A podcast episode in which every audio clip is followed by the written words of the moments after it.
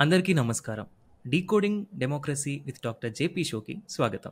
ఈరోజు మన ఎపిసోడ్ని ఒక చిన్న కథతో మొదలు పెడదాం. అనగనగా ఒక ఊరిలో రెండు కుటుంబాలు ఉండేవి.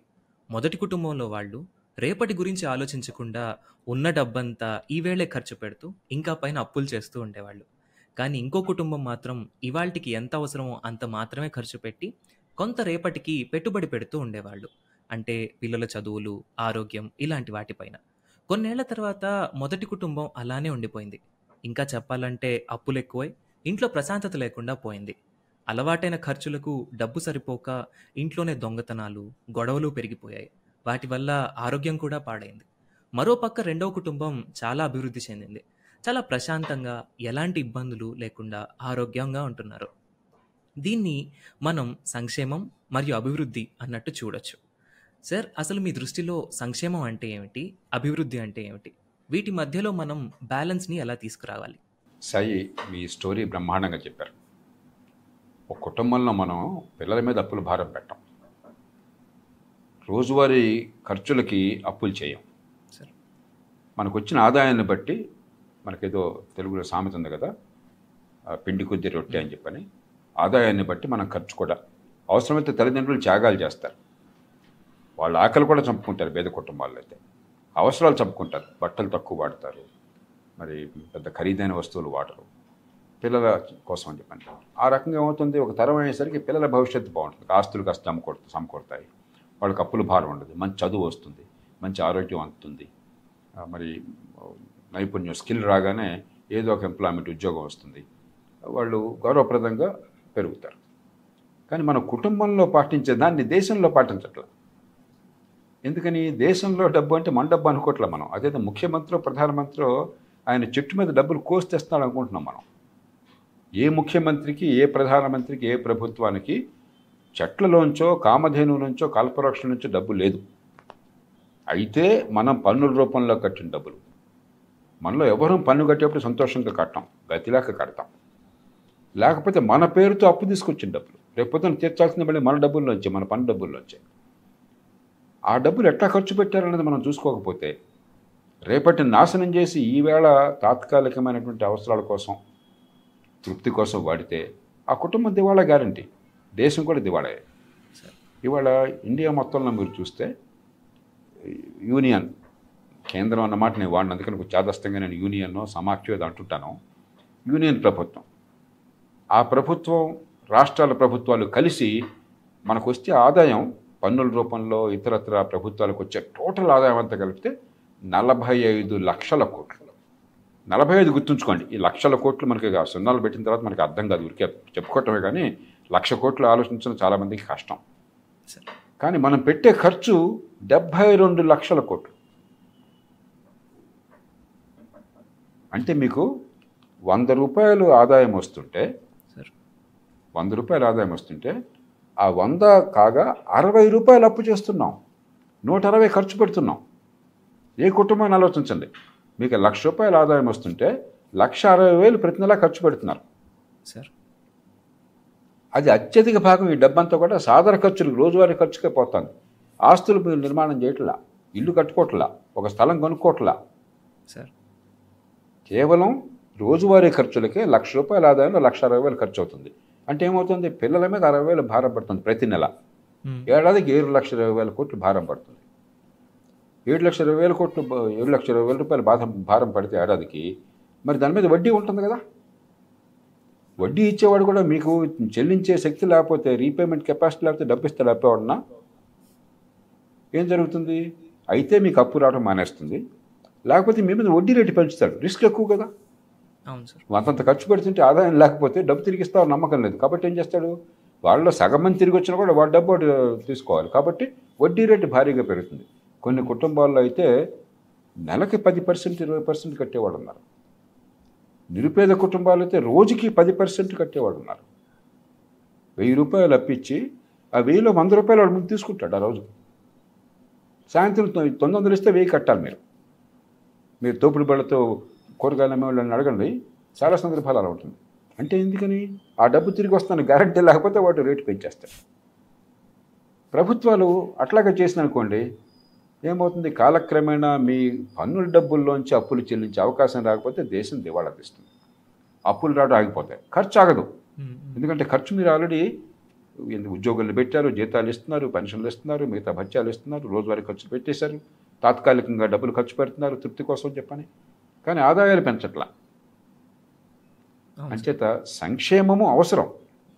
ఆకలిలో కొన్న వాడికి వివేకానందుడు చెప్పాడు. స్వామి వివేకానంద ఏమన్నాడు? ఆకలిలో కొన్న వాడికి ఆకలి తీర్చి అన్నం పెట్టకపోతే ఏంటయ్యి ఆధ్యాత్మికత? అన్నాడు. అలాగే ప్రభుత్వం కూడా నిజంగా కష్టాల్లో ఉన్న వాళ్ళని తాత్కాలికంగా ఆదుకోవాలి. కానీ అదే పరిపాలన అనుకుంటే ఆ రోజువారీ అవసరాలు మాత్రమే తీరితే రేపటి నుంచి ఆలోచించుకోండి వాళ్ళ ఖర్చు పెడితే ఒకటి ఇది సాధ్యం కాదు. అప్పుల భారం పెరుగుతుంది. పూర్తిగా కుదేలేకపోతాం రెండోది పేదరికం కొనసాగుతుంది. పేదరికం ఎప్పుడు పోతుంది? మీకు ఆదాయం పెరిగినప్పుడు. ఆదాయం ఎప్పుడు పెరుగుతుంది? ఇన్కమ్ ఎప్పుడు పెరుగుతుంది? మీకు ఉపాధి వచ్చినప్పుడు. స్కిల్ పెరిగినప్పుడు. స్కిల్ ఎప్పుడు వస్తుంది? మంచి విద్య పనికొచ్చే విద్య. డిగ్రీ కాగితం తీసేవాడు ఉద్యోగం ఇవ్వడం. తలకు మాసిన వాడు తప్ప డిగ్రీ కాగితం చేసేవాడు ఉద్యోగం నీకు పనికొస్తావా లేదా? సాయి ఇప్పుడు ఇవాళ ఈ యూట్యూబ్ ఛానల్లో ఇది చే పాడ్కాస్ట్ చేస్తా అంటే సాయి ఒక కాంపిటెంట్గా ఎఫిషియెంట్గా ఇంట్రెస్టింగ్గా చేస్తున్నారు కాబట్టి కొన్ని వేల మందో పదుల వేల మందో లక్షల మందో చూస్తున్నారు కాబట్టి దీనికి ఒక మార్కెట్ ఉంది కాబట్టి నడుపుతున్నాం మనం. సార్. లేకపోతే ఇది నడవదు. కాబట్టి సాయి ముఖం చూసో సాయి డిగ్రీ చూసో ఇది తడపాలని చెప్పంటే ఇది వాళ్ళ తెస్తాయని అవును సార్. కాబట్టి మన పిల్లలు కూడా అంతే. ఆదాయాలు పెరిగితే స్కిల్ పెరగాల ఆదాయం పెరగాల చిన్న వ్యాపారం చేయాలా దానిలో లాభం రావాలా? ఆ రకంగా తప్ప మీకు ఇంకో రకంగా బేదరికం పోదు. అంచేత ఈ రెంటికి సమతూకం కావాలి. తాత్కాలిక అవసరాలు కూడా తీర్చాలి. దుర్భరంగా కష్టంలో ఉండి తిండికి లేకుండా ఉంటే మన దేశం మౌనంగా ఉంటుంటే ఎట్లాగా? ఆకలి చావులు ఉంటే ఎట్లాగా? కాబట్టి ఒక సమతూకాన్ని పాటించాలి. మన దేశంలో సమతూకం పూర్తిగా దెబ్బతినిపోయింది. కనీసం రూల్ ఏం పెట్టుకోవాలంటే మీరు సంక్షేమానికి ఖర్చు పెట్టండి జీతాలకు ఖర్చు పెట్టండి పెన్షన్లకు ఖర్చు పెట్టండి వేరే ఖర్చు వడ్డీలకు వడ్డీలు పోవడంతో అప్పుల భారం పెరిగేసరికి మన దేశంలో వడ్డీల ఖర్చు ఎంత అవుతుందో తెలుసా? ఒక జాతీయ స్థాయిలోనే యూనియన్ ప్రభుత్వమే వడ్డీల మీద దాదాపు పది లక్షల కోట్ల రూపాయలు ప్రతి ఏడాది ఖర్చు పెడుతున్నారు. సార్. యూనియన్ స్థాయిలో. రాష్ట్రాలు కూడా కలిపితే మరొక ఆరు లక్షల కోట్లు వడ్డీల ఖర్చు అవుతుంది. అంటే డెబ్బై రెండు లక్షల కోట్లు అని చెప్పాను కదా ఖర్చు. దానిలో పదహారు లక్షల కోట్లు వడ్డీలకే పోతుంది ఓకే. సార్. అప్పు పెరిగితే ఇంకా వడ్డీల భారం ఇంకా పెరుగుతుంది. అప్పులు కనిపిస్తే కానీ అప్పంతా మళ్ళీ వడ్డీలకి పోతుంది. అవును సార్. అంచేత మీరు సంక్షేమం కావాలి కానీ కనీసం అప్పు తెచ్చి తాత్కాలిక అవసరాలు కాకుండా అప్పు తెచ్చిన డబ్బన్నా అభివృద్ధికి ఉపయోగించాలి. రేపటి ఆదాయాలు పెరగడానికి ఉపయోగించాలి. ఆ మాత్రం సమతూకం లేకపోతే దేశం నాశనం అవుతుంది. సార్ ఇప్పుడు మనది ప్రజాస్వామ్యం. ప్రజాస్వామ్యంలో ప్రజల చేతుల్లోనే పాలన ఉంటుంది. ఓట్ల కోసం అయినా సరే వాళ్ళ అవసరాలకి తగినట్టు తీర్చాల్సిందే. అలాంటి చోట మనం సంక్షేమం అనేది ఎంతవరకు అవసరం అంటే మనం ఏం చెప్పగలుగుతాం? అంటే దానికి ఒక లిమిట్ ఉందా? మంచి ప్రశ్న సాయి. సార్. సంక్షేమం లేకుండా ప్రజాస్వామ్యం సాధ్యం కాదు. ఇప్పుడు కరెక్ట్గా సిద్ధాంతం ప్రకారం చేయాలంటే మీకు అసలు రోజువారీ ఖర్చులు పెట్టకుండా భవిష్యత్తు కోసమే ఫ్యూచర్ కోసమే ఇన్ఫ్రాస్ట్రక్చర్ కావచ్చు ఎంప్లాయ్మెంట్ జనరేషన్ కావచ్చు ఇన్వెస్ట్మెంట్ కావచ్చు అది చేయాలి. కానీ ప్రజాస్వామ్యంలో అట్లయితే మీరు ప్రభుత్వాన్ని నడవు. మన దేశమే కాదు. అమెరికా లాంటి దేశం కూడా బాగా డబ్బున్న దేశం కదా. ఆ దేశంలో కూడా జో బైడెన్ ఏం చేసినాడు? రాష్ట్రపతికి అక్కడ ప్రెసిడెంట్కి ఏం చేశాడు ఆయన? ఒక్కొక్కళ్ళ జేబుల్లో పద్నాలుగు వందల డాలర్లు అదనంగా పెట్టారు. అంతకుముందు ఆరు వందల డాలర్లు ఇచ్చారు. ఈ కోవిడ్ కారణంగా. అది కాకుండా పద్నాలుగు వందల డాలర్లు అదనంగా ఇచ్చారు. లోన్ వేవర్ ప్రకటించాడు. అక్కడ స్టూడెంట్స్కి లోన్స్ ఉంటాయి అక్కడ. అక్కడ కాలేజీల్లో ఫీజు ఉంటాయి కొంచెం. అందుకని వాళ్ళందరికీ లోన్ వేవర్ ప్రకటించాడు. సుప్రీంకోర్టు కొట్టేసింది దాన్ని. అది వేరే విషయం. Mm-hmm. అట్లాగా డబ్బున్న దేశాల్లో కూడా అవసరం అవుతుంది. లేకపోతే డెమోక్రసీ నడవదు. కాబట్టి సమతూకం కావాలి. అసలు వద్దు అనేది సాధ్యం కాదు.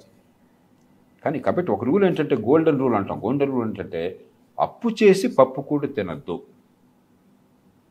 కనీసం మీకు పన్నుల డబ్బు మీ ఆదాయం. మనం మనచ్చి మనం ఇచ్చే ఆదాయమే. మనందరం కూడా ట్యాక్స్కి చక్కెర డబ్బులు కడుతున్నాం. లేకపోతే ఇండైరెక్ట్ ట్యాక్సెస్ షాపులు ఏమన్నా కొన్నా హోటల్లో ఏమన్నా తిన్నా దానికి డబ్బులు కడుతున్నాం. ఈ ఆదాయం నుంచే ఖర్చు పెడితే కనీసం సంక్షేమం ఓకే. మీ రోజువారీ ఖర్చులు జీతాలు కావచ్చు బత్యాలు కావచ్చు ఇంట్రెస్ట్ కావచ్చు సంక్షేమం కావచ్చు ఆదాయానికి పరిమితం చేయండి. అప్పుల డబ్బు కనీసం రేపు పొద్దున ఆదాయం పెరగడానికి ఆస్తులు పెంచడానికి ఉపయోగించండి. కనీసం ఆ రూల్ పెట్టుకుని దాన్ని అమలు చేయకపోతే ఉన్న కొద్దికి ఈ సంక్షేమం పేరుతో అప్పుల డబ్బు పెరుగుతుంది. పేదరికం పోదు. పేదలు ఇంకా పేదలు అవుతుంటారు డబ్బున్నవాడు ఇంకా డబ్బున్నవాడు అవుతాడు. ప్రభుత్వం మాత్రం దివాలా తీస్తుంది. సార్. సార్ ఇప్పుడు మనం వెల్ఫేర్ అనగానే మనకు గుర్తొచ్చే మొదటి ఇది ఉచిత పథకాలు. అంటే నాకు తెలిసి ఓట్ బ్యాంక్ పాలిటిక్స్కి ఉచిత పథకాలు వెల్ఫేర్ అన్న ముసుగు వేసి మన ప్రభుత్వాలు చేస్తున్నాయా? అంటే వాళ్ళ ఓట్ల కోసం వాళ్ళ స్వార్థం కోసం ఈ ఉచిత పథకాలకు సంక్షేమం అన్న ముసుగు వేసి చేస్తున్నాయంటే మీరేమంటారు? సై సగం కరెక్ట్. కానీ సగం ఇందాక చెప్పాను. కొంతైనా సంక్షేమం లేకపోతే పేద దేశంలో ఈ ఈ సమాజం నడపడం కష్టం. సొసైటీలో పాపం కష్టపడుతున్న వాళ్ళు ఉన్నప్పుడు మళ్ళీ వాళ్ళ వాళ్ళ బాధ గమనించకపోతే ఎలక్షన్లో ఓట్లు రావు. నిజాయితీగా మాట్లాడదాం రెండోది సమాజంలో సొసైటీలో మీకు శాంతి కూడా ఉండదు. ఆకలి కొన్నవాడు లేకపోతే మరీ అసలు కసి పెరిగిన వాడు ఉంటే హింస పెరుగుతుంది వయలెన్స్ పెరుగుతుంది క్రైమ్ పెరుగుతుంది. కాబట్టి రెండు కారణాలుగా కూడా అసలు వద్దని నేను అంటలా. కానీ మనం శృతి మించాం. ఒక నువ్వు ఇంత ఇస్తావు నేను ఇంకెక్కువ ఇస్తాను. నేను ఇచ్చాను మళ్ళీ మీరు ఇంకా అంటే కాయరాజా కాయ అని చెప్పి ఒకళ్ళ నుంచి ఒకటి పందేగా అన్నట్టుగా ఒక ఒక ఆక్షన్ లాగా ఒక వేలం పాటలాగా జరుగుతుంది సార్. ఇప్పుడు మనకి ఆంధ్రప్రదేశ్ తీసుకోండి తెలంగాణ తీసుకోండి బోల్డ్ సంక్షేమ పథకాలు ఉన్నాయి. ఆంధ్రప్రదేశ్లో రాష్ట్ర విభజన తర్వాత మరి హైదరాబాద్ని కోల్పోయారు కాబట్టి చాలా నష్టపడింది కదా. అవును సార్. డబ్బులు తగ్గినాయి ఆదాయం డబ్బులతో ఆదాయం వచ్చేంత హైదరాబాద్ నుంచే కదా. మరి బోల్డ్ లోటుతో ప్రారంభమైంది కదా. అయినా కూడా ఏపీలో మీకు ఈవేళ బ్రహ్మాండమైన సంక్షేమ పథకాలు. దాదాపుగా ఏడాదికి యాభై అరవై వేల కోట్ల రూపాయలు ఖర్చు అవుతుంది తెలంగాణలో బాగా డబ్బు మిగులుతో సర్ప్లస్తో మొదలైన స్టేటు ఈవేళ ప్రతిరోజు కూడా రిజర్వ్ బ్యాంక్ దగ్గర ఓవర్ డ్రాఫ్ట్ అంటారు అంటే ఆ రోజున మీకున్న డబ్బులు ఖర్చుకు సరిపోవట్లా. ఆర్బీఐ దగ్గర ఆ రోజు అప్పులు తెచ్చుకోవాలి. అలా నడుస్తుంది. అంటే దినదినగండంగా నడుస్తుంది ఇప్పటికే. జీతాలు కూడా కొన్ని సందర్భాల్లో ఆలస్యం అవుతుంది. పెన్షన్లు ఇవ్వడం ఆలస్యం అవుతుంది ఇప్పటికే.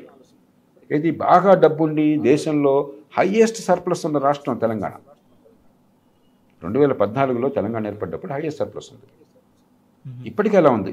దాని మీద ఎలక్షన్లో ఇంకా వచ్చి రేపు పొద్దున కాంగ్రెస్ పార్టీ వాడు ప్రతిపక్షం. రూపు రేపు అధికారం కోసం పోడుతున్నాడు లేకపోతే ఆంధ్రప్రదేశ్లో తెలుగుదేశం పార్టీ పోరాడుతుంది. కర్ణాటకలో మనటి దాకా బీజేపీ ఉంది వాళ్ళ స్థానంలో కాంగ్రెస్ వచ్చింది. ఇంకా పెంచి ఇంకా పెంచి ఇంకా పెంచి చివరికి నడ్డి విరిగిపోతుంది. కాబట్టి సంక్షేమం వద్దని ఎవరు అనరు వెల్ఫేర్ కావాలా? తాత్కాలిక అవసరాలు తీరాలా? కానీ అదే ఖర్చు అదే ప్రభుత్వం అదే పరిపాలనగా మారిపోయింది. మరి కొన్ని పార్టీలు ఈ- మధ్యకాలంలో అసలు వేరే పరిపాలన గురించి మాట్లాడలేదు వీళ్ళు చూడండి వాళ్ళు ప్రచ వీళ్ళ ప్రచారం కూడా అడ్వర్టైజ్మెంట్ కూడా ఏం చేస్తున్నారు? నేను ఇది ఇచ్చా. అవును సార్. అన్నది ఇచ్చాడు. నీకు ఇచ్చాను. ముందు కొంచెం పరుషంగా మాట్లాడుతున్నాను కొంచెం హార్ష్గా మాట్లాడుతున్నాను. వాడి బాబుగాడి సొమ్మేం కాదు. సార్. మన పన్నుల డబ్బుని వాడు సగం తినేసి సగం దోచేసుకుని కొంత పంచి మనకి వాడు ఏదో మనకి త్యాగం చేస్తున్నట్టు మాట్లాడుతున్నాడు అబద్ధం ముందు మన డబ్బే అవును సార్. రెండోది అప్పు చేసి ఇలా ఇచ్చే హక్కు మీకు ఎవడు ఇచ్చాడు? అంటే బేదరికం పావర్టీ కొనసాగాల్సిందే కదా? బేదలు బేదరిగా ఉండాల్సిందేగా అవును సార్. ఆ హక్కు మీకు ఎవడు ఇచ్చాడు? కాబట్టి మనం అది ఆలోచించలేకపోతున్నాం కాబట్టి ఈ తమాషా కొనసాగుతుంది. కాబట్టి గొప్ప నాయకత్వం ఏంటి ఏంటంటే తాత్కాలిక అవసరాలు తీరుస్తేనే ప్రజల్ని ప్రేరేపించగలగాలి. బాబు ఖచ్చితంగా ఈ అవసరాలు తీరడు కానీ దీనికోసం మొత్తం డబ్బంతా ఖర్చు పెడితే రేపొద్దున పిల్లలు నాశనం అయిపోతారు. కుటుంబం ఎల్లకాలం బేద బేద కుటుంబంగానే ఉంటుంది. ముప్పై ఏళ్ళు గడిచిన యాభై ఏళ్ళు గడిచిన మీది ఇచ్చే చెయ్యి మీది పుచ్చుకున్న చెయ్యి అక్కడ గవర్నమెంట్లో కూర్చున్నాడిది ప్రజల డబ్బుతో ఇచ్చే చెయ్యి అవుతుంది. ఇది మారాలి కదా. మారాలంటే ఇదిగో ఈ రకంగా చేస్తాం ఇది చేస్తే ఈ రకంగా మీ పిల్లల భవిష్యత్తు బాగుంటుంది అని చూపెట్టగలగాలి. కొన్నైనా ఫలితాలు సాధించగలగాలి. వెంటనే అన్ని ఫలితాలు రావు. అవును సార్. అట్లాగే గవర్నమెంట్ని కనుక మరీ దూరంగా కాకుండా దగ్గరగా పెట్టాను అనుకోండి మన డబ్బుతో అక్కడ రోడ్డు వెంటనే బాగుపడింది అనుకోండి కాస్త వర్షం రాగానే చిన్న సైక్లోన్ రాగానే ఈ ఫ్లడ్స్ రాకుండా మనకు కాస్త మంచి ఏర్పాట్లు డ్రైనేజ్ జరిగినాయి అనుకోండి సివరేజ్ బాగుంది అనుకోండి అప్పుడు ఏమవుతుంది అర్థమవుతున్నారు నిజమే కదా. నా డబ్బు దీనికి ఖర్చు పెడితే నాకు లాభం వస్తుంది కదా. ఇప్పుడు ట్రాఫిక్లో రోజు గంట ఆగుతున్నాను పొల్యూషన్ వస్తూ ఉంది. రోడ్డు క్రాస్ చేయడం కష్టంగా ఉంది అడ్డదిడ్డమైన ట్రాఫిక్లలో చచ్చిపోతాను భయంగా ఉంది. పది నిమిషాలు పెడితే నీకు గంట పడుతుంది. అది బాగుపడింది కదా. అది అర్థమైనప్పుడు ఏమవుతుంది? దీర్ఘకాలమైన పనులకు కూడా లాంగ్ టర్మ్ పనులకు కూడా ప్రజలు మద్దతు ఇస్తారు. ఎప్పుడైతే అది అర్థం కాకుండా మనం చేశామో అలాగే రాజకీయంలో ఉన్న నాయకత్వానికి ఈ రెంటికి ఉన్న తేడా? వెంటనే వచ్చే ఫలితం ఈ పూటది. రేపు పొద్దున జరగబోయే పని రెండుకి మధ్య ఈ బ్యాలెన్స్ కనుక చూపెట్టే ప్రయత్నం జరగలేదు ధైర్యం లాక ముందు ధైర్యం లాక. ఎన్నికలు ఎట్టగొట్ట గెలుద్దామని. ప్రజలకు నచ్చ చెప్పే ధైర్యం లాక శక్తి లేక ఓపిక లేక. అదే కరెక్ట్ ఫీల్ అనుకోండి కరెక్ట్ ఫీల్ మాట చెప్తే ఎవరైనా ఉంటాడా? ఇప్పుడు ఎవరన్నా మాట కొంచెం కఠినమైన మాట అని చెప్తే తల్లిదండ్రులు చెప్తే వింటారు. ఎందుకని? వాళ్ళు మన మంచి అమ్మ కానీ కోరుకుంటారు నాన్న కానీ. అరే నాన్న నువ్వు టీవీ చూడొచ్చు కానీ పొద్దున్న సాయంత్రంగా టీవీ చూస్తే ఎట్లాగా? నిద్ర లేకుండా వీడియో గేమ్స్ ఆడితే ఎట్లాగా అని చెప్పామనుకోండి కొడుక్కో కూతురుకో కోపం వస్తుంది. నాన్న ఐ హేట్ యూ అంటారు ఆ మూమెంట్లో. కానీ ప్రేమ పోదు. అవును సార్. ఎందుకంటే ప్రేమతో నా తల్లి తండ్రి చెప్పారని వాడికి తెలుస్తుంది. ఆ క్షణంలో కోపం వచ్చినా కూడా ఆ లాలించే శక్తి తల్లికి తండ్రికి ఉంది. ఆ ప్రేమ ఉంది కాబట్టి ఆ నమ్మకం ఉంది కాబట్టి. గవర్నమెంట్ కరెక్ట్ అనుకోండి మన గురించి పట్టించుకుంటే వాడు వాడిని గురించి పట్టించుకుని వాడు కుటుంబం గురించి పట్టించుకుంటున్నాడు. వాడు కరెక్ట్ ఫెలో వాడు దోచుకు తింటున్నాడు నాకు తెలుసు ఆ సంగతి. లంచగొండి. అప్పుడు ఆ మాటలకు విలువ ఉండదు. కాబట్టి నాయకత్వంలో నిజాయితీ నాయకత్వంలో సామర్థ్యం ప్రజలను ఒప్పించే సామర్థ్యం. మూడోది సమతూకం పాటించడం. అసలు పూర్తిగా తాత్కాలిక అవసరం నువ్వు ఆకలితో ఉన్న చస్తే చావాయని నేను పట్టించుకోనంటే ప్రజ ప్రభుత్వం నడవదు వ్యవస్థ నడవదు ప్రజాస్వామ్యం నడవదు డెమోక్రసీ నడవదు. కాబట్టి బ్యాలెన్స్ కావాలి. కనీసం అప్పు చేసిన డబ్బు పప్పుకూడుకు వాడకూడదు. డబ్బుని పొదుపుగా ఖర్చు పెట్టాలి. ఒక రూపాయితో ఖర్చు అయ్యే పని ఒక రూపాయితో చేయాలి కానీ పది రూపాయలు చేయకూడదు. అవినీతికి వేస్ట్ కాకూడదు. రేపటి కోసం పెట్టుబడులు పెట్టాలి. రేపు ఇన్కమ్స్ పెరగాల. రేపు పావర్టీ బేదరికం పోవాలా. అది పెట్టుకుని ప్రజలకు అర్థమయ్యేట్టు చేస్తే అప్పుడు ప్రజల నుంచి మద్దతు వస్తుంది. అలా కొద్దిమంది నాయకులు ఆ ధైర్యం చేస్తున్నారు. చాలామంది చేయట్లేదు ఉదాహరణకి మీరు ఒరిస్సా తీసుకోండి. నాకేమి నవీన్ పట్నాయక్ గారు నా బంధువు కాదు నేను ఎంతవరకు కలవాలి అసలు. సార్. ఎప్పుడు కలుద్దాం అనుకుంటున్నా కలుస్తాను బహుశా. ఒరిస్సా ఒక పేద రాష్ట్రం వెనకబడ్డ రాష్ట్రం. అవును సార్. కానీ ఒరిస్సాలో మీరు ఆర్థికంగా క్రమశిక్షణ నేను చెప్పిందంతా పాటిస్తున్నారు. అప్పు చేసి పప్పు కూడా తింటలా. సార్. ఉన్న కొద్దిగా పరిస్థితులు బాగుపడుతున్నాయి. అక్కడ పాపులేషన్ కంట్రోల్ తీసుకోండి. Birth rates. ఉమ్. లేకపోతే ఫెర్టిలిటీ రేట్ అంటారంటే ఒక ఒక మహిళ ఫెర్టిలిటీ రేట్ అంటారంటే తన సంతానోత్పత్తి కాలంలో రిప్రొడక్టివ్ పీరియడ్లో ఒక మహిళకి ఎంతమంది పిల్లలు సగటున పుడుతున్నారు అది తీసుకోండి. లేకపోతే ఎడ్యుకేషన్లో రిఫార్మ్స్ తీసుకోండి. పవర్ సెక్టర్ రిఫార్మ్స్ తీసుకోండి. హెల్త్ కేర్లో ఇంప్రూవ్మెంట్స్ తీసుకోండి. ప్రతి దానిలో కూడా ఒరిస్సా ముందుంది ఇవాళ. ఒక బీద రాష్ట్రం. గవర్నమెంట్ ఏమైనా అన్పాపులర్ అయిందా? కాదు. ఇరవై ఏళ్ళ నుంచి ఆయన మళ్ళీ మళ్ళీ ఎన్నుకుంటున్నారు. ఆ రాష్ట్రంలో ఎవరు ఆయన కాదంటలా. గౌరవం. అంటే ఏంటి? నిజాయితీగా చేస్తే సార్. ప్రజలను ఆకట్టుకునే ప్రయత్నం చేస్తే ఆర్థిక క్రమశిక్షణ సాధ్యం సంక్షేమానికి అభివృద్ధికి సమతూకం సాధ్యం. కాబట్టి ఇది ఇప్పుడు సాధ్యం కాదండి. ఎన్నికలు కావాలంటే ఈ పని చేయాలని చెప్పి అంటాం. కేవలం సోమరిపోతు రాజకీయము అవినీతి రాజకీయము ప్రజల జీవితాల పట్ల ప్రేమ లేని రాజకీయం. నేను నిష్కర్షగా చెప్తున్నాను. సార్ మనం రాజకీయ నాయకుల్ని పక్కన పెడితే ప్రజల దగ్గరికే వద్దాం. ప్రజలకి చాలామంది ఎందుకంటే ట్యాక్స్ కట్టేవాళ్ళు మన దగ్గర చాలా తక్కువ మంది ట్యాక్స్ కట్టకుండా ఫలితాలు పొందేవాళ్ళు ఏవైతే గవర్నమెంట్ స్కీమ్స్ పొందేవాళ్ళు వాళ్ళు ఎక్కువ మంది ఉంటున్నారు. వాళ్ళు ఎలా భావిస్తున్నారు అంటే మాకు వస్తున్నాయి డబ్బు మా దగ్గరకు వస్తున్నాయి. నిన్నటి దాకా మేము పేదరికంలో ఉన్నాం ఇప్పుడు మా ఖర్చులకు డబ్బు వస్తుంది కాబట్టి మాకు ఇదే బాగుంది. రేపటి గురించి మాకెందుకు అంటున్నారు? వాళ్ళకి అవగాహన అసలు ఎలా కల్పించాలంటారు? అది ఎవరి బాధ్యత? మంచి ప్రశ్న చాలా మంచి ప్రశ్న. సార్. ఎందుకు జరుగుతుందంటే ఇది ముందు ఇందాక అనుకున్నాం మనం. ఈ డబ్బు ఇంకో రకంగా ఉపయోగపడితే నాకు లాభం ఏంటో అర్థమైంది అనుకోండి. అవును సార్. నిజంగా నా కుటుంబానికి ఆరోగ్యం నాకేమన్నా ప్రాబ్లం వస్తే ఒక ఆపరేషన్ కావాల్సి వస్తే లేకపోతే చిన్న జ్వరం వస్తే డాక్టర్ దగ్గరికి పోతే నాకు పైసా ఖర్చు లేకుండా క్వాలిటీ హెల్త్ నాకు అందుతుంది. నాకు ఆరోగ్యం బాగుపడుతుంది నమ్మకం ఉంది అనుకోండి నేను భేదవాడిని అయినా కూడా నా పిల్లల తెలివితేటలు తగ్గట్టుగా చదువు అందుతుంది. ఎవరితోనైనా పోటీ పడగలుగుతున్నారు. ఒత్తిడి చదువు కాదు సర్టిఫికేట్లు కాదు. నేను ఎంత బలహీనుడైనా కూడా నా హక్కుల్ని కాపాడుతున్నారు. నాకు ఎవరన్నా నాకు అన్యాయం చేస్తే పోలీస్ స్టేషన్కి పోతే కోర్టుకి పోతే వెంటనే డబ్బు ఖర్చు కాకుండా న్యాయం అందుతుంది. ఇవన్నీ లేకపోతే ట్రాఫిక్ బ్రహ్మాండంగా ఉంది. రోడ్లు బాగున్నాయి. ఇవన్నీ మనకు అర్థమైంది అనుకోండి. సార్. అప్పుడు మనం నచ్చ చెప్పగలం. మనకేం చేసాం పవర్ని మనం సెంట్రలైజ్ చేసాం మనకు అర్థం కాకుండా ఎక్కడ దూరంగా వాళ్ళు నిర్ణయాలు తీసుకుంటారు. అది కూడా అసలు ఎఫిషియెంట్గా జరగట్లా. చాలా పనులు చాలా అసమర్థంగా నత్తనడక అవినీతి కరప్షను దానిలో దోచుకు తినటము ప్రజలను పట్టించుకోకపోవటము జరుగుతుంది.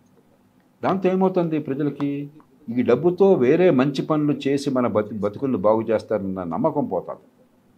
ట్రస్ట్ పోతుంది. అందుకని చచ్చునడి పెళ్ళికి వచ్చిందే కట్నం అనుకుంటున్నారు. అవును సార్. ప్రధానంగా డబ్బులు ఎలక్షన్లో ఓట్లకి డబ్బులు తీసుకున్నా లేకపోతే ఈ తాయిలాలకి బోల్తా పడి ఓట్లు వేసినా కూడా ప్రజలు తప్పు కాదు. తప్పనిసరి పరిస్థితుల్లో ఇంకే రకంగానూ బాగుపట్టలేదని చెప్పని. కానీ కొందరు నాయకులు నవీన్ పట్నాయక్ సంగతి చెప్పారు. సార్. ఒక బీద రాష్ట్రంలో కూడా పావర్టీ ఉన్నా కూడా వెనకబడుతున్న బ్యాక్వర్డ్నెస్ ఉన్నా కూడా ఆయన నమ్మకాన్ని కలిగించగలిగాడు. ఎందుకంటే కొన్ని ఫలితాలు జనం చూస్తున్నారు. అరే బాగుంది కదా ధర్మంగానే ఉంది కదా ఆ నమ్మకం కలిగినప్పుడు అందులో బ్యాలెన్స్ ఉన్నప్పుడు అసలు వద్దంటలేదుగా సంక్షేమం? అవును సార్. అప్పుడు ప్రజలు దాన్ని ఆశీర్వదిస్తున్నారు. ఇప్పుడు జాతీయ స్థాయిలో ఇప్పుడు మోదీ ప్రభుత్వం అంతా. చాలా తప్పులు చాలా రకాలు చేయొచ్చు కానీ ఈ డబ్బుల విషయంలో అటు పేదలకి కావలసిన చేస్తున్నారు. కోవిడ్ టైంలో మరి అందరికీ ఫ్రీగా భోజనం పంచిపెట్టారు. మరి కొ- మొదటి రోజుల్లో ఒక్కొక్క కుటుంబానికి ఐదు వందల రూపాయలు ఒక్కొక్క జన్ధన్ అకౌంట్కి ఐదు వందల రూపాయలు నెల నెల మూడు నెల నెలలు వేశారు. మరి టీ- టీకాలన్నీ కూడా ఉచితంగా ఫ్రీగా అందరికీ వేయించారు. రెండు వందల కోట్ల టీకాలు వేసాం మనం. మంచి క్వాలిటీ టీకాలు. ఇలా రకరకాలు జరిగింది ఎప్పుడైతే మీరు డెలివరీ చేయగలుగుతున్నారో కొంత మీకు మీ మీద నమ్మకం ఉంటుంది. అప్పుడు మీరు ఇదిగో ఈ సంక్షేమం కోసం చేస్తున్నాం ఈ వెల్ఫేర్ కోసం చేస్తున్నాం మీ మీకు టెంపరీ మీ అవసరాలు తీరుస్తున్నాము. అదే సమయంలో మీ పిల్లల బతుకు బాగుపడాలంటే కూడా కొన్ని కొన్ని రోడ్లు కావాలా? ఇతర మౌలిక సదుపాయాలు కావాలా? అది లేకపోతే పెట్టుబడులు రావు అది లేకపోతే ఉద్యోగాలు రావు అభివృద్ధి రాదు. అభివృద్ధి లేకుండా బతుకులు బాగుపడవు అని చెప్పని చెప్పడానికి ఒక పద్ధతి ఏర్పడతాం. అంచేత నాయకత్వం సమర్థంగా పనిచేసి నిజాయితీగా చేసి ఇవి ఇవి జరుగుతాయి మీకు నమ్మకం నమ్మకం కలిగి ఎందుకంటే కొన్ని ఇవి లాంగ్ టర్మ్లో జరిగేవి. సార్. లాంగ్ టర్మ్లో జరిగితే నమ్మకం లేకపోతే నాకు షార్ట్ టర్మే కావాలి. చచ్చునటి పెళ్ళి కొంచెంతే కట్నం ఈ పూట వచ్చింది రేపు ఏమవుతుందో నాకేం తెలుసు. జరుగుతుందని నమ్మకం నాకు లేదు. అంచేత అక్కడ నాయకత్వం చేసే పనులు తీసుకొచ్చే ఫలితాలు రిజల్ట్స్ ఆ నాయకత్వం మీద నమ్మకం ట్రస్ట్ అది చాలా ముఖ్యం. అది ఉన్న చోట ప్రపంచమంతా చూడండి మన దేశంలో కూడా చూడండి. ఏ నాయకులు ఆ మేరకు చేస్తున్నారో అక్కడ ప్రజలు మద్దతు ఇస్తున్నారు అవును అది చేయలేని వాళ్ళు అన్నీ ఫ్రీగా ఇచ్చేస్తాను నీకు మిగతా అన్ని పక్కన పెట్టేసి కూర్చోబెట్టారు. సార్ మీరు ఇందాక అన్నారు మనం మన డబ్బుతో ప్రభుత్వం నడుస్తుంది అని. కానీ చాలా మందికి ఆ విషయంలో అవగాహన లేదు. ప్రతి ఒక్కళ్ళు ఏమనుకుంటున్నారంటే ఎవరిదో డబ్బు తీసుకొచ్చి మనకి ఇస్తున్నారు అనుకుంటున్నారు.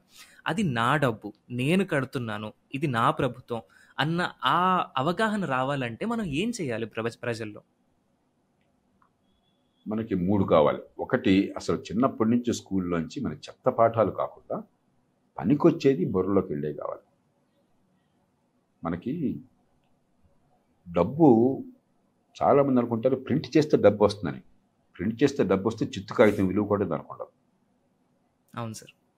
డబ్బు అనేది సంపద నుంచి వస్తుంది. సంపద వేరు డబ్బు వేరు. సంపద అంటే ఏంటి? ఇప్పుడు సాయి ఉన్నారు.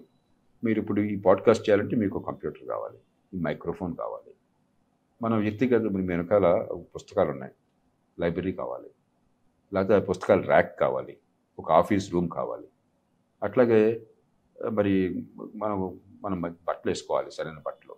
మనం బయట నుంచి ప్రకృతి నుంచి కాపాడటానికి కావచ్చు లేకపోతే కొంచెం డిగ్నిఫైడ్గా ఉండటం కోసం కావచ్చు. మరి టైంకి నాకు చుట్టు జుట్టు పెరిగింది. టైం దాకా వెళ్ళాను నేను. హెయిర్ కట్ చేయించుకోవాలి. లేకపోతే ఒక స్థాయి పెరిగితే దుబ్బు దుబ్బు అయిపోతుంది. అలాగే మీరు ఇంట్లో ఉండాలి. మీకు ఆరోగ్యం కాపాడాలి. అంటే మనకు అవసరాలు బోల్డ్ ఉన్నాయి. ఒక మనిషికి కానీ ఒక సంస్థకి కానీ. ఈ అవసరాలని తీర్చడం కోసం ఏం కావాలి? వస్తువులు కావాలా? సేవలు కావాలా? ఈ చొక్కా ఉత్పత్తి చేసేది వస్తువు. ఈ జేబులో పెన్ను నాకు ఇచ్చేది వస్తువు. ఈ పేపర్ వెయిట్ తయారు చేసేది వస్తువు. ఈ మైక్రోఫోన్ ఈ కంప్యూటర్ తయారు చేసేది వస్తువు. మీరు చేస్తుంది సేవ. సాయి వస్తువు ఉత్పత్తి చేయట్లా. సాయి ఒక పాడ్కాస్ట్ ఒక క్యాప్సూల్ ఉత్పత్తి చేస్తున్నారు ఒక ఆయన సినిమా చేస్తున్నాడు. మరొక ఆయన హెల్త్ అందిస్తున్నాడు డాక్టర్ గారు. ఒక నర్సు. మరొక ఆయన పాఠాలు ఇస్తు చెప్తున్నాడు విద్య అందిస్తున్నాడు. మరొక ఆయన మరో పని చేస్తున్నాడు. ఇవి సేవలు. ఇవన్నీ అవసరాలు తీర్చడం కోసం. ఈ అవసరాలు సేవలు ప్రజల అవసరాలు తీర్చడం కోసం వస్తువులు సేవలు ఉత్పత్తి చేసేది సంపద. ఆ సంపదకి మారకం డబ్బు. అంతేకాని డబ్బు అనేది ఎక్కడ చెట్ల మీద కాయట్లా. డబ్బు అనేది మనం ఉత్పత్తి చేసిన వస్తువులు సేవలను బట్టే ఉంటుంది. సార్. కొన్ని దేశాలకు డబ్బు లేదు అంటే ఏంటి? ఆ దేశాల్లో సేవలు వస్తువులు ఉత్పత్తి కావట్లేదు చేయలేకపోతున్నాం. సార్. కొన్ని దేశాలు బాగా చేయగలుగుతున్నాయి ఇప్పుడు చైనా బ్రహ్మాండంగా ముప్పై ఏళ్ళలో పెరిగింది. ఏమైంది? ఈ వస్తువులను సేవల్ని బ్రహ్మాండంగా ఉత్పత్తి చేసి ప్రపంచం మొత్తానికి అమ్మగలుగుతున్నారు వాళ్ళు. మిగతా వాళ్ళతో పోటీ పడి వాళ్ళకంటే సమర్థంగా అమ్మగలుగుతున్నారు. అవును సార్. ఇవాళ అందుకని కార్లు అంటే చైనా నెంబర్ వన్ అవుతుంది. పూర్వం చైనా కార్లు నెంబర్ వన్ ఉండేది కాదు. ఎలక్ట్రిక్ కార్లు నెంబర్ వన్ ఉమ్, మీరు solar power plant number one లేకపోతే బట్టలు నెంబర్ వన్ సార్ చూస్తారు చిన్నవి కావచ్చు పెద్దవి కావచ్చు. ఎలక్ట్రానిక్ గూడ్స్ మొబైల్ ఫోన్లు అన్నింటిలో నెంబర్ వన్ ప్రపంచంలో ఎక్స్పోర్ట్లు number one manufacturing number one అంటే ఏంటి? మీరు సమర్థంగా ఉత్పత్తి చేస్తున్నారు. దాని నుంచి సంపద వస్తుంది కానీ రూపాయలు ముద్రించడంలో రాదు. మరి ఈ సంపద ప్రభుత్వానికి కొంత భాగం వెళుతుంది. సంపద మన చేతుల్లో చేరుతుంది. ఏ పని ఎవరు కష్టపడ్డారో ఎవరు పని చేశారో ఎవరు ఉత్పత్తి చేశారో ఉత్పత్తికి ఏర్పాట్లు చేశారో వాళ్ళ చేతుల్లో డబ్బు చేరుతుంది. అక్కడి నుంచి ప్రభుత్వానికి పన్నుల రూపంలో వెళుతుంది. అవును సార్. ట్యాక్సులు కావచ్చు ఆ ట్యాక్సులు డైరెక్ట్ ట్యాక్సెస్ కావచ్చు. ఉదాహరణకి ఇన్కము. మీ ఆదాయాన్ని బట్టి సాయి మీకు వచ్చిన ఆదాయాన్ని బట్టి ఇంత ఆదాయం వస్తే ఇంత రేట్ని ట్యాక్స్ కట్టాలి? ఆ డబ్బు మనం రిటర్న్ ఫైల్ చేస్తాం. ఇప్పుడు గత నెలలోనే అందరూ ఫైల్ చేసి ఉంటారు ఇన్కమ్ ట్యాక్స్ కట్టేవాళ్ళు. ఈ ప్రొఫెషనల్స్ అయితే ఇంకా లేట్గా ఫైల్ చేయొచ్చు. కంపెనీ అయితే దానికి రూల్స్ ఉన్నాయి. రెండోది ఇండైరెక్ట్ ట్యాక్సెస్ ప్రతి ఒక్కళ్ళు కడుతున్నారు. నిరుపేదలు కడుతున్నారు. పేదలు కడుతున్నారు. మీరు టీ తాగితే దానిలో ట్యాక్స్ ఉంది. మీకు తెలియదు అది. ఇండైరెక్ట్ ట్యాక్స్ అది ఏదో రూపంలో ట్యాక్స్ ఉంది. ఒక చిన్న వస్తువు మార్కెట్లో కొంటే ట్యాక్స్ ఉంది. ఈ మధ్య కొంత తెలుస్తుంది. జిఎస్టీ అంటున్నారు. జిఎస్టీ ఏంటి? పరోక్ష పన్ను. ప్రతి ఒక్కళ్ళు కడుతున్నాం. అది బిల్లో వస్తువు ధరతో వారు కట్టేస్తున్నాం కాబట్టి మనకు తెలియట్లా. కొంతమందికి తప్ప. కాబట్టి పన్నులు కట్టని వాళ్ళు లేరు. డబ్బు ఉన్నవాళ్ళు డబ్బు లేని వాళ్ళు అందరూ కడుతున్నారు. ఇది మనకు అర్థం కాక మనం అనుకుంటున్నాం డబ్బు ఎక్కడి నుంచి పడిపోతుంది అక్కడ? అది ఫ్రీగా వచ్చేస్తుంది. అక్కడ కూర్చున్న వాళ్ళు ఏ దచ్చుంటే అది ఇచ్చేయచ్చు ఖర్చు పెట్టేయచ్చు. ఒక కోటి రూపాయల ఖర్చు పెట్టే. లేదు. ఇందాక చెప్పా కదా సార్. దేశం మొత్తంలో అన్ని గవర్నమెంట్స్ కలిస్తే ఢిల్లీలో జాతీయ స్థాయి కానీ రాష్ట్రాల్లో స్టేట్ గవర్నమెంట్స్ కానీ అన్నీ కలిస్తే నలభై ఐదు లక్షల కోట్లు ప్రస్తుతం ఆదాయం. సార్. అది అర్థం కాదు కాబట్టి నలభై ఐదు అనుకోండి ఒక అంకె. డెబ్భై రెండు ఖర్చు ఇరవై ఏడు అప్పు. అప్పు ఎక్కడి నుంచి వస్తుంది మళ్ళీ ఈ ప్రజల నుంచి వస్తుంది మనమే బ్యాంకుల్లో మీరు డబ్బు పెడుతున్నారు. బ్యాంకుల నుంచి గవర్నమెంట్ అప్పుల రూపంలో వెళ్తుంది. రేపు బ్యాంకు దివాలా తీస్తే పోయేది ఎవరు? మన డబ్బే. లేకపోతే ఈ డబ్బు మార్కెట్లో ఎక్కువగా చలామణి అయిపోయి అదే పనిగా లేని డబ్బు ఖర్చు పెడుతున్నారు అనుకోండి ఏమవుతుంది? ధరలు పెరుగుతాయి. ధరలు ఊరికే పెరగట్లా. ధరలు ప్రధానంగా పెరిగేది అవసరాన్ని మించిన కరెన్సీ మార్కెట్లో పెడితే ధరలు పెరిగిపోతాయి. ఇంకోటి ఉత్పత్తి తగ్గితే సప్లై చేయని అంటాం. అది ఇంకోటి. కాబట్టి నష్టపోయేది మళ్ళీ చివరికి మనమే ఏదో రూపంలో. అంటే ఏదో ఫ్రీగా ఉంది మనకేం పర్లేదు అనుకుంటే బేదలు బేదలుగా మిగిలిపోతారు. మన దేశంలో జరుగుతుంది అదే. ఒక ఏ ముప్పై ఏళ్ళు గడిచిన ఇరవై ఏళ్ళు గడిచిన ఒక తరం గడిచినా కూడా బేదలు బేదలుగా ఉంటున్నారు. కానీ ఒక అభివృద్ధి చెందుతున్న దేశంలో ఏమవుతుంది? బేదలు మధ్యతరగతి కడతారు. మధ్యతరగతి ఇంకా సంపన్నులు అవుతారు. మీ తెలివితేటలను బట్టి మీ పడే కష్టాలను బట్టి మీ నైపుణ్యాన్ని బట్టి స్కిల్ని బట్టి మీరు ఎంతైనా సంపాదించవచ్చు. చాలా కుటుంబాల్లో మామూలు కుటుంబాల్లో పుట్టిన వాళ్ళు గ్రామాల్లో పెరిగిన వాళ్ళు మామూలు స్కూల్లో చదువుకున్న వాళ్ళు ఈవేళ సార్ యాభై లక్షల ప్యాకేజ్ ఉంది దానికి. బ్రహ్మాండంగా ఆ అమ్మాయికి సంవత్సరం మంచి జీతం వస్తుంది. ఫలానా పెద్ద కంపెనీలో సెలెక్ట్ అయింది. ఎందుకు సెలెక్ట్ అయింది ఆ స్కిల్ వచ్చింది ఆ అమ్మాయికి. ఆ ఎడ్యుకేషన్ నేర్చుకున్నది. అవును సార్. ఆ పని బాగా చేయగలదు. ఆ నమ్మకం ఉంది కాబట్టి వాడు జీతం ఇస్తున్నాడు కానీ ఏమి పని చేయాలని తీసుకొని యాభై లక్షలు జీతం ఇస్తాడు ఎవడన్నా కాబట్టి. సంపద సృష్టి అట్లా వస్తుంది. ఆదాయాలు అట్లా పెరుగుతాయి. అంతేగాని ఫ్రీగా డబ్బులు ఇస్తే పెరగవు. ఎవడో చెట్లలోంచి కోసి డబ్బులు పంచి పెడితే పెరగవు. సార్ సార్ ఇప్పుడు మనం అభివృద్ధి దగ్గరికి వద్దాం. అభివృద్ధి అనేది ఎన్ని విధాలుగా ఉంటుంది? అంటే కేవలం భవనాలు నిర్మించడమే అభివృద్ధ రోడ్లు వేయడమే అభివృద్ధ. అసలు అభివృద్ధిని మనం ఎలా కొలవగలం? అండ్ మన భారతదేశం ఎక్కడుంది? మంచి ప్రశ్న. మూడు మౌలికమైన విషయాలు. అభివృద్ధి అంటే ఆర్థిక అభివృద్ధి మాట్లాడదాం. ఇంకా సామాజిక అభివృద్ధి అవన్నీ చాలా ఉంటుంది ఆర్థిక అభివృద్ధి మాట్లాడదాం. సరే. మొట్టమొదటి మౌలిక సదుపాయాలు.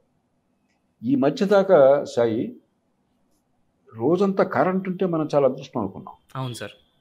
మీ తరానికి తెలియదు ఇరవై ఇరవై ఐదేళ్ళ కుర్రాళ్ళకి చాలామంది తెలియదు ఇరవై మీరు పుట్టక మనపు ఈ దేశంలో రోజుకి పది గంటల కరెంట్ అంతే మాకు కాగలం మనం ఈ పాడ్కాస్ట్ జరుగుతుంటే ఈ గంట సేపట్లో పదిసార్లు కరెంట్ పోయేది. Okay sir. అదే చిన్న చిన్న టౌన్లో లేకపోతే గ్రామాలు అయితే అసలు ఈ పాడ్కాస్ట్ ఏ టైంలో పెట్టుకోవాలి? కరెంట్ ఎప్పుడు తీసేస్తాడు? మన చర్చ అంతా దీని మీద ఉంటుంది. ఓకే. ఇప్పుడు క్రమక్రమంగా కొంచెం ప్రపంచంలో చాలా దేశాలు ఆ దేశాల్లో ఇప్పుడు యాభై ఏళ్ళ క్రితమే ఇరవై నాలుగు గంటల పవర్ వచ్చింది. ఇప్పుడు మనం ఇరవై నాలుగు గంటల పవర్ గురించి ఆలోచిస్తున్నాం. ఈ మధ్యనే జాతీయ స్థాయిలో చట్టం చేశారు. ఇరవై నాలుగు గంటల పవర్ హక్కుగా చేశారు. నేను ఇప్పుడే నాకు ఎవరో ఫ్రెండ్ పంపిస్తూ చూశారు. జాతీయ స్థాయిలో ఆర్పి సింగ్ ఆ మంత్రి ఆర్కే సింగ్ అనుకుంటా.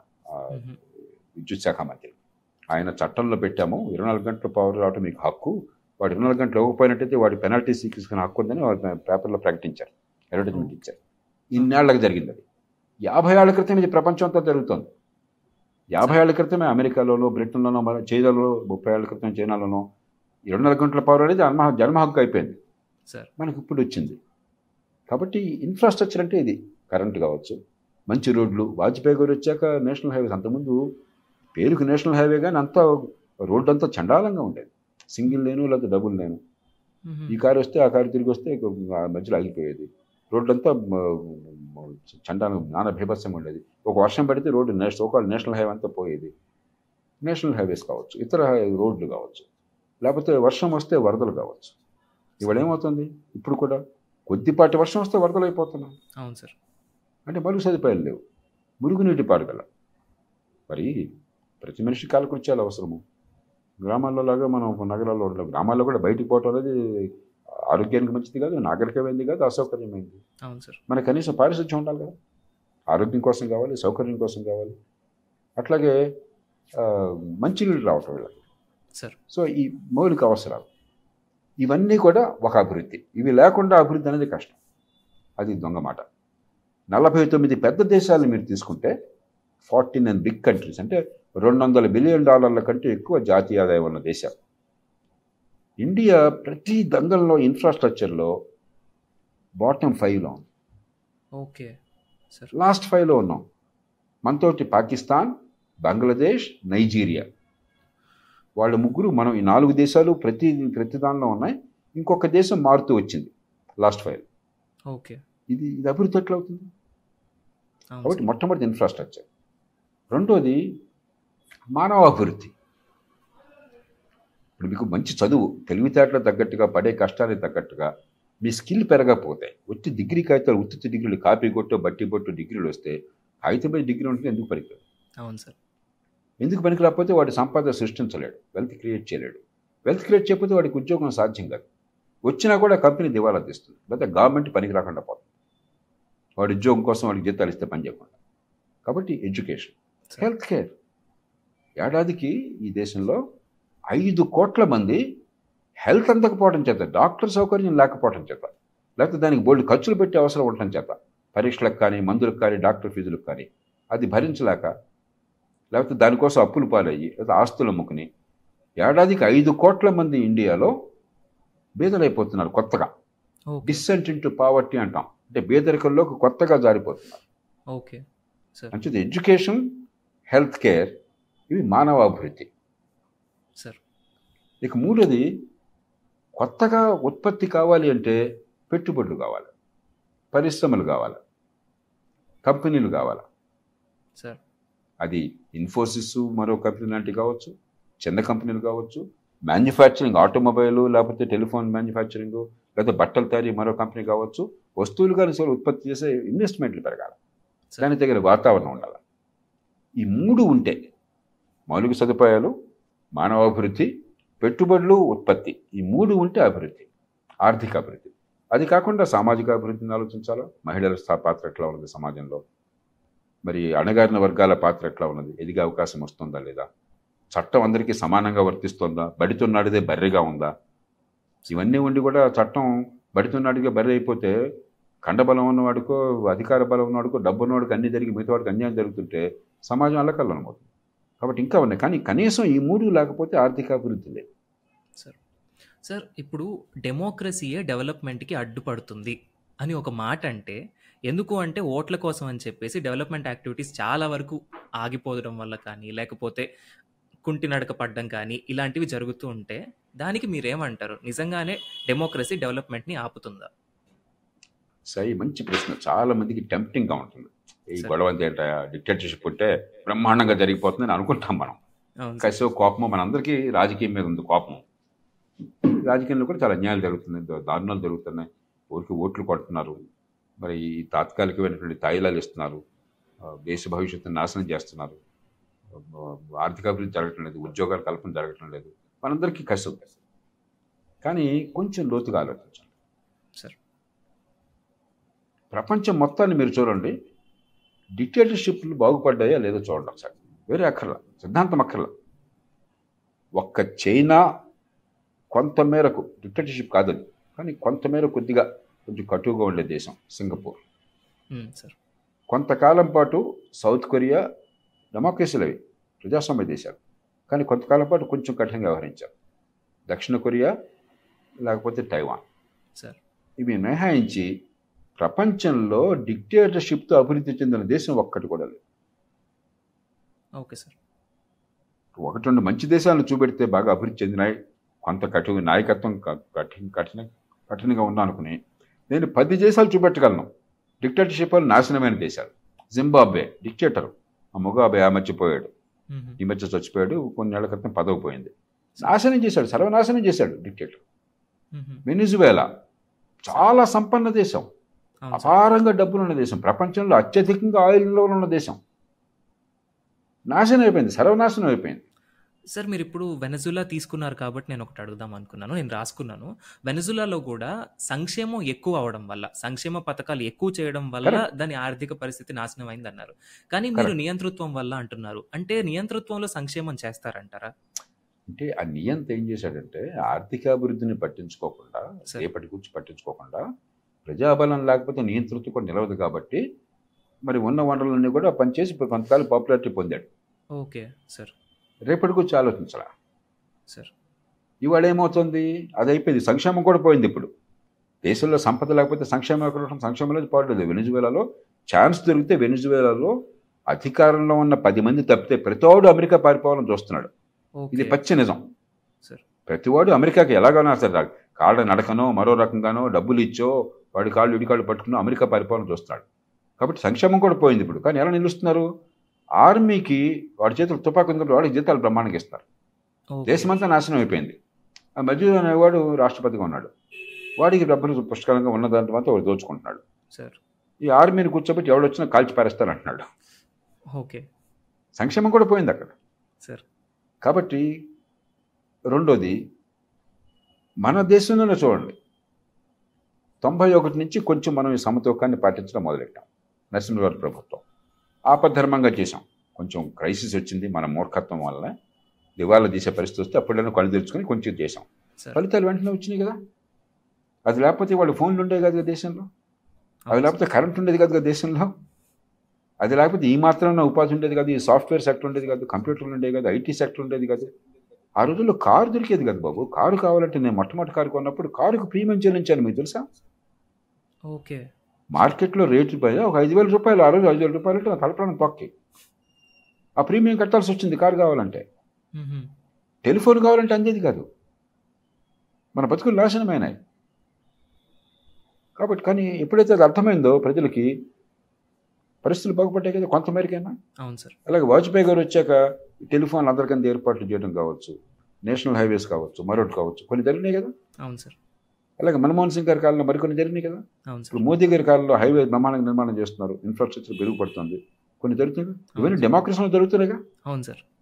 కాబట్టి మంచి నాయకత్వం దూరదృష్టి గల నాయకత్వం ప్రజల విశ్వాసాన్ని పొందిన నాయకత్వం ఉన్నట్టయితే కొద్దిపాటి మనం ఇంగిత జ్ఞానాన్ని చూపెడితే డెమోక్రసీ డెవలప్మెంట్కి వ్యతిరేకం కాదు. ఇవాళ ఇండియా ప్రపంచంలో ఇవాళ కూడా చూశాను ఎకానమిస్ట్లోను తర్వాత మిగతా వాటిలో. మనం ఏడు పాయింట్ ఎనిమిది శాతం ఒకటి లాస్ట్ క్వార్టర్లో మన గ్రోత్. సార్. పెద్ద కంట్రీస్లో హైయెస్ట్ గ్రోత్ రేటు సాధ్యమవుతుందిగా డెమోక్రసీలోనే అవును సార్. కాబట్టి డెమోక్రసీ వల్ల అభివృద్ధి రాదు అనేది అవినీతిమయమైన లేకపోతే బలహీనమైన ధైర్యం లేని సార్. లేకపోతే సోమరిపోతులైన నాయకులు చెప్పే మాట. వాళ్ళు నాయకులు కాదు వినాయకులు వాళ్ళు. సార్. సార్ ఇప్పుడు మన రెండు తెలుగు రాష్ట్రాల గురించి ఆలోచిద్దాం. మీరు ఎప్పుడు అంటూ ఉంటారు ముందు మన ఆంధ్రప్రదేశ్ గురించి చూద్దాం. మీరు ఎప్పుడు అంటూ ఉంటారు ఒక మహానగరం ఉంటే ఆ రాష్ట్రానికి సంపద ఎక్కువ ఉంటుంది అని. ప్రస్తుతానికి ఆంధ్రప్రదేశ్లో ఎలాంటి మహానగరం లేదు. రేపటి గురించి నాకు తెలిసి ప్రస్తుతానికి చుట్టుపక్కల ఎక్కడ అంత ర్యాపిడ్ గ్రోత్ అయితే జరగడం లేదు ఒక నగరం గురించి. కానీ సంక్షేమం మాత్రం జరుగుతుంది. దీన్ని మనం ఎలా చూడాలి? ఖచ్చితంగా ఆంధ్రప్రదేశ్ ఒక రకంగా ఒక డిఫైనింగ్ ఇష్యూ అవుతుంది. సార్. పార్టీలు పక్కన పెట్టండి. సార్. మనం ఎంతసేపటికి ఈ పార్టీ ఆ పార్టీ ఈ కులం ఆ కులం ఈ కుటుంబం ఆ కుటుంబం చూస్తున్నాం. ఒక క్లాస్ ఎలక్షన్ నిరుపేదలకి రేపు భవిష్యత్తును గురించి ఆలోచన పెంచలేకపోతే నాయకత్వం. సార్. ఖచ్చితంగా ఆంధ్రప్రదేశ్లో సంక్షేమాన్ని చాలా సమర్థంగా చివరి మనిషికి అందిస్తున్నారు. అవును సార్. అది వరకు దానిలో కూడా ఏంటంటే అన్ని రాష్ట్రాల్లో కూడా ఇంకా కంప్యూటరైజేషన్ అది బాగా జరగలేదు కాబట్టి డైరెక్ట్ బెనిఫిట్స్ ట్రాన్స్ఫర్ ఉండేది కాదు కాబట్టి కొంచెం దానిలో మళ్ళీ తెలంగాణలో పైరివీలు అంటాం. ఈ పైరువీలు లంచాలు అవినీతి ఇవన్నీ ఉండేవి పక్షపాతం ఉండేవి. సార్ ఇప్పుడు చాలా సమర్థంగా ఎఫిషియెంట్గా అందిస్తున్నారు. దానిలో ఎవరు కాదనరు. కానీ అది తప్ప ఇంకేమీ పరిపాలన లేదనుకుంటున్నారు. మౌలిక సదుపాయాలు లేవు పెట్టుబడులు లేవు కొత్తగా ఉపాధి కల్పన ఎంప్లాయ్మెంట్ జనరేషన్ లేదు. స్కిల్స్ పెంచేదానికి ప్రత్యేకమైన ఏర్పాట్లు గట్టి ఏర్పాట్లు లేవు. సార్ మరి దాంతో ఎకనామిక్ గ్రోత్ అనేది ఎంతో కొంత ఉంది. ఎందుకంటే బాగా ప్రజల్లో ఆర్తి ఉంది కాబట్టి. కానీ పెరగాల్సిన తర్వాత పెరగట్ల. అందులో కోస్టల్ స్టేటు. మరి బ్రహ్మాండంగా పెరగాలి ఇప్పుడు పోటీలో మనం వెనకబడిపోయాం. సార్. ఏమవుతుంది కాలక్రమేణా? మీకు మీ ఎప్పుడైతే గ్రోత్ ఉండదో గవర్నమెంట్కి కూడా డబ్బులు తగ్గిపోతాయి. అవును సార్.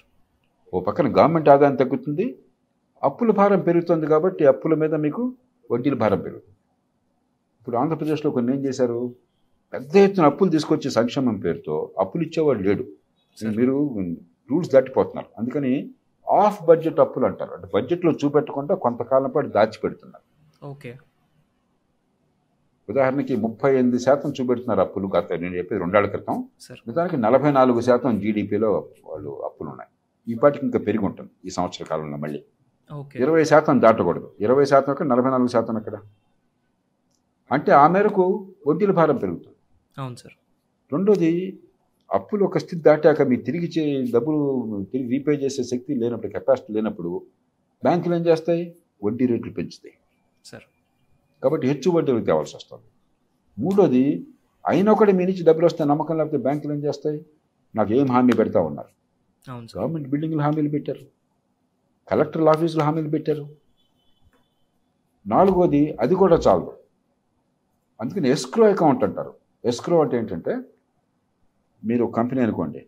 సార్. మీకు వచ్చిన ఆదాయము కంపెనీ అకౌంట్లోకి వెళ్ళకుండా డైరెక్ట్గా మీకు అప్పు ఇచ్చినడికి మీరు పెట్టేశారనుకోండి. Okay sir. అంటే మీకు డబ్బు మీ చేతికి కూడా రాదు. Sir sir. డైరెక్ట్గా వాడికి వెళ్ళిపోతుంది. అలాగా ఏపీ గవర్నమెంట్ ఆ పని చేస్తుంది ఇప్పుడు. ఓకే. పన్నుల ఆదాయం ఎక్సైజ్ డ్యూటీలు కానీ మిగతా కానీ పన్నుల ఆదాయం డైరెక్ట్గా ఖజానాలో పడకుండా డైరెక్ట్గా అప్పులు ఇచ్చిన బ్యాంకులకి ఇచ్చే ఏర్పాటు చేశారు కొన్ని. అంటే ఏంటి? ఒక ప్రజాస్వామ్యంలో ప్రతి రూపాయి మీ ఖజానాకు రావాలి. అసెంబ్లీలో దాన్ని చర్చించాలి. దాని ఖర్చు నిర్ణయం చేయాలి. అలా చేయకపోతే అది రాజ్యాంగ విరుద్ధం అది. ఇది. ప్రైవేట్ కంపెనీ కాదు ఇష్టం వచ్చినట్టు చేయడానికి. ప్రైవేట్ కంపెనీలు కూడా ఆడిటింగ్ రూల్స్ ఉన్నాయి. అవును సార్. అసలు గవర్నమెంట్ సమస్య అది మన డబ్బు ఇది. అవును సార్. కానీ దానికి కూడా గతిరేక ఉల్లంఘించాల్సి వస్తుంది అండ్ కాబట్టి గవర్నమెంట్ మీద కంట్రోల్ కూడా పోతుంది గవర్నమెంట్ గవర్నమెంట్ మీద కంట్రోల్ కూడా పోతాం. పన్నుల మీద కంట్రోల్ పోతాం. సార్. చివరికి అభివృద్ధి జరగదు. మిగతా రాష్ట్రాలు ముందుకెళ్తుంటే ఈ రాష్ట్రం వెనకుండిపోతుంది. ఉపాధి పెరగదు. తాత్కాలికమైన తాయిలాలు అందుతాయి. కానీ. నేను చెప్పాను ఇందాక ఎల్లకాలం పుచ్చుకునే చేయి అయితే మన బతుకులు మారకపోతే కేవలం తిని తిని అమ్మాయి ఈ పూట తింటుంది ఈ పూటకు వెయ్యి రూపాయలు డబ్బులు వచ్చినాయి ఏదో తినేసాం అయిపోయింది అనుకుంటే రేపటి సంగతి ఏంటి? ప్రతి కుటుంబం కోరుకునేది ఏంటి? ఇవాళ నేను పురుగు గుడిసెలో ఉన్నా వేద కుటుంబంలో ఉన్నా రోజువారీ కూలి పని చేసే మనిషి అయినా కూడా రేపొద్దున నా పిల్లలు మణిమాణిక్యాలుగా పెరగాల? ఎవరితో రేపొద్దున సాయితో పోటీ పడాలా? రేపొద్దున జేపీ పిల్లలతో పోటీ పడాలా? మా పిల్లలకి తెలివితేటలు ఉన్నాయి? జేపీ పిల్లలకే బాగా పెరగాల? మా పిల్లలు పెరగొద్దా? మా వాళ్ళు గొప్ప డాక్టర్లు కావద్దా? మా వాళ్ళు గొప్ప ఎంటర్ప్రెన్యూర్లు కావద్దా? మా వాళ్ళకి మంచి ఉద్యోగాలు రావద్దా? మంచి పేరు తెచ్చుకోవద్దా? ఈ హక్కు అందరికీ ఉంది. అది ఎప్పుడు వస్తుంది? సంపద పెరిగినప్పుడు నిజమైన అభివృద్ధి వచ్చినప్పుడు. అంతేకాని తాత్కాలికంగా ఈ తాయిలాలు ఇచ్చేస్తే పెరగదు ఆ- ఆ పూట పరగడిపోయి ప్రతిరోజు పరగడిపోయి ఆ పూట తీసుకుంటాం. కాబట్టి ప్రజలు నేను ఎప్పుడు కొంచెం కొన్ని సందర్భాల్లో కఠినంగా చెప్తుంటాను. ఈ ప్రజల్ని ఎవరైతే పన్నులు కడుతున్నారో పన్నులు కట్టే దాతల్ని బిచ్చగాళ్ళుగా మార్చేస్తున్నాం మనం. అది పరిపాలన కాదు. దీర్ఘకాలంలో ఖచ్చితంగా సంక్షేమం అవసరం కొంత మేరకు. సార్. కానీ సంక్షేమాన్ని అభివృద్ధితో సమతూకం చేయకపోతే అభివృద్ధికి బాటలు వేయకపోతే సంపద పెరిగే ప్రయత్నం చేయకపోతే ఆదాయాలు పెరిగే ప్రయత్నం చేయకపోతే రాజకీయంగా లాభం కొంతకాలం ఉంటుంది తప్ప ఎల్లకాలం బేదరికం ఇట్లాను రాజకీయంగా కూడా ఎల్లకాలం ప్రజలు ఒప్పుకోరు. ఎందుకంటే ప్రజలకు క్రమక్రమంగా అర్థం అవుతుంది. ఇది ఎవరు బాబుగాడు సొత్తు కాదు. అన్ని రాష్ట్రాలు ఏ రాష్ట్రమైనా సరే. ఇది మా డబ్బు. మరి మా డబ్బుని మాకు ఇస్తున్నారు దానిలో కొంత భాగాన్ని మిగతా అంతా తినేసి వృధా చేసి పెద్ద నాకేం పెద్ద ఉచితంగా ఏం అవ్వట్లేదు. ఇదేమీ దానం కాదని అవసరం అర్థం అవుతుంది అది పక్కన పెట్టినా కూడా బతుకులు నాశనం అయిపోతాయి. ఇక రెండోది మహానగరం గురించి అన్నారు మీరు. ఇప్పుడు మనకి అమరావతిని గురించి చర్చ అంతా కూడా తప్పుదోవ పట్టింది. రాజధాని ఎక్కడుందో నా దృష్టిలో వచ్చే ముఖ్యం కాదు. రాజధాని అక్కడ ఉన్న అధికారులకి ఉద్యోగులకి ఎమ్మెల్యేలకు అవసరం. మీకు నాకు ఏం కావాలి? రాజధాని రాజధాని అవసరం లేకుండా చేయాలి మనకి. అవును సార్. నిజమైన సమస్య ఏంటంటే మీరు చెప్పినట్టుగా గ్రీన్ ఫీల్డ్ సిటీ. ఇప్పుడు హైదరాబాద్ సిటీ ఉంది. పేరుకి హైదరాబాద్ అంటున్నా కూడా కొత్త పెట్టుబడులు ఎక్కడ వస్తున్నాయి? కొత్త ఉద్యోగాలు ఎక్కడ వస్తున్నాయి? కోర్ ఏరియాలో హైదరాబాద్ రావట్లా? అవును sir. Financial district hitech city లేకపోతే ఐఎస్బి లాంటివి ఉన్న చోట. అంటే అక్కడ ఏంటి ప్రపంచంలో ఎవరికి తీసిపోకుండా వరల్డ్ క్లాస్ స్టాండర్డ్స్తో మనం మహానగర నిర్మాణం చేస్తున్నాం. అక్కడికి వెళ్తే మీరు ఇండియాలో ఉన్నారా అమెరికాలో ఉన్నారా జర్మనీలో ఉన్నారా జపాన్లో ఉన్నారా మీరు చెప్పలేరు. అవును సార్. గ్రీన్ ఫీల్డ్ డెవలప్మెంట్ అంటాం దాన్ని మ్మ్. అది లేకపోతే మనకి పాత నగరాలు ఇరుకైనటువంటి రోడ్లు వర్షం వస్తే వరదలు వచ్చే పరిస్థితి సివరేజ్ లేకుండా ఉండేది కరెంట్ అందకుండా ఉండేది ట్రాఫిక్ రద్దీగా ఉండేది రోడ్లు చండాలంగా ఉండేది ఎవడు రాడు అక్కడ. వరల్డ్ క్లాస్ స్టాండర్డ్స్తో మనకి ఇన్వెస్ట్మెంట్ రావాలన్నా పెట్టుబడులు రావాలన్నా ఆ క్వాలిటీ మేనేజర్లు టాలెంట్ ఉన్న వాళ్ళు కావాలన్నా స్కిల్డ్ పీపుల్ కావాలన్నా కూడా ఆ నగరం ఒక వరల్డ్ క్లాస్ సిటీ కావాలి. గ్రీన్ ఫీల్డ్ ఇన్వెస్ట్మెంట్ కావాలి. అట్లాగే క్లస్టర్ ఎఫెక్ట్ అంటారు.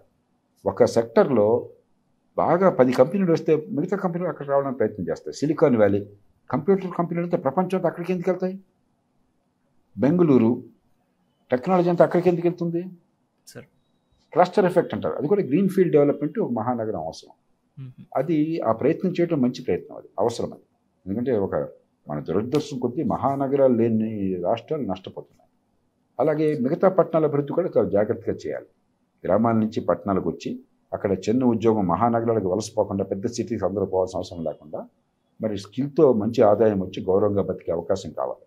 అది లేకుండా మనం చిన్న చిన్న ఉద్యోగాలు చేసిన వాళ్ళు కూడా దూరంగా ఉన్న మహానగరానికి పెద్ద సిటీకి ఏ ఆధారం లేకుండా వెళ్ళటం అక్కడ పాప ఏ చిన్న సమస్య వచ్చినా కూడా విలువల్లాడిపోవడం జరుగుతాం. కోవిడ్ టైంలో చూసాం మనం. కాబట్టి చాలా బ్యాలెన్స్ డెవలప్మెంట్ కావాలి. చాలా ముందు చూపుతో ఆలోచించి డెవలప్మెంట్ చేయాలి.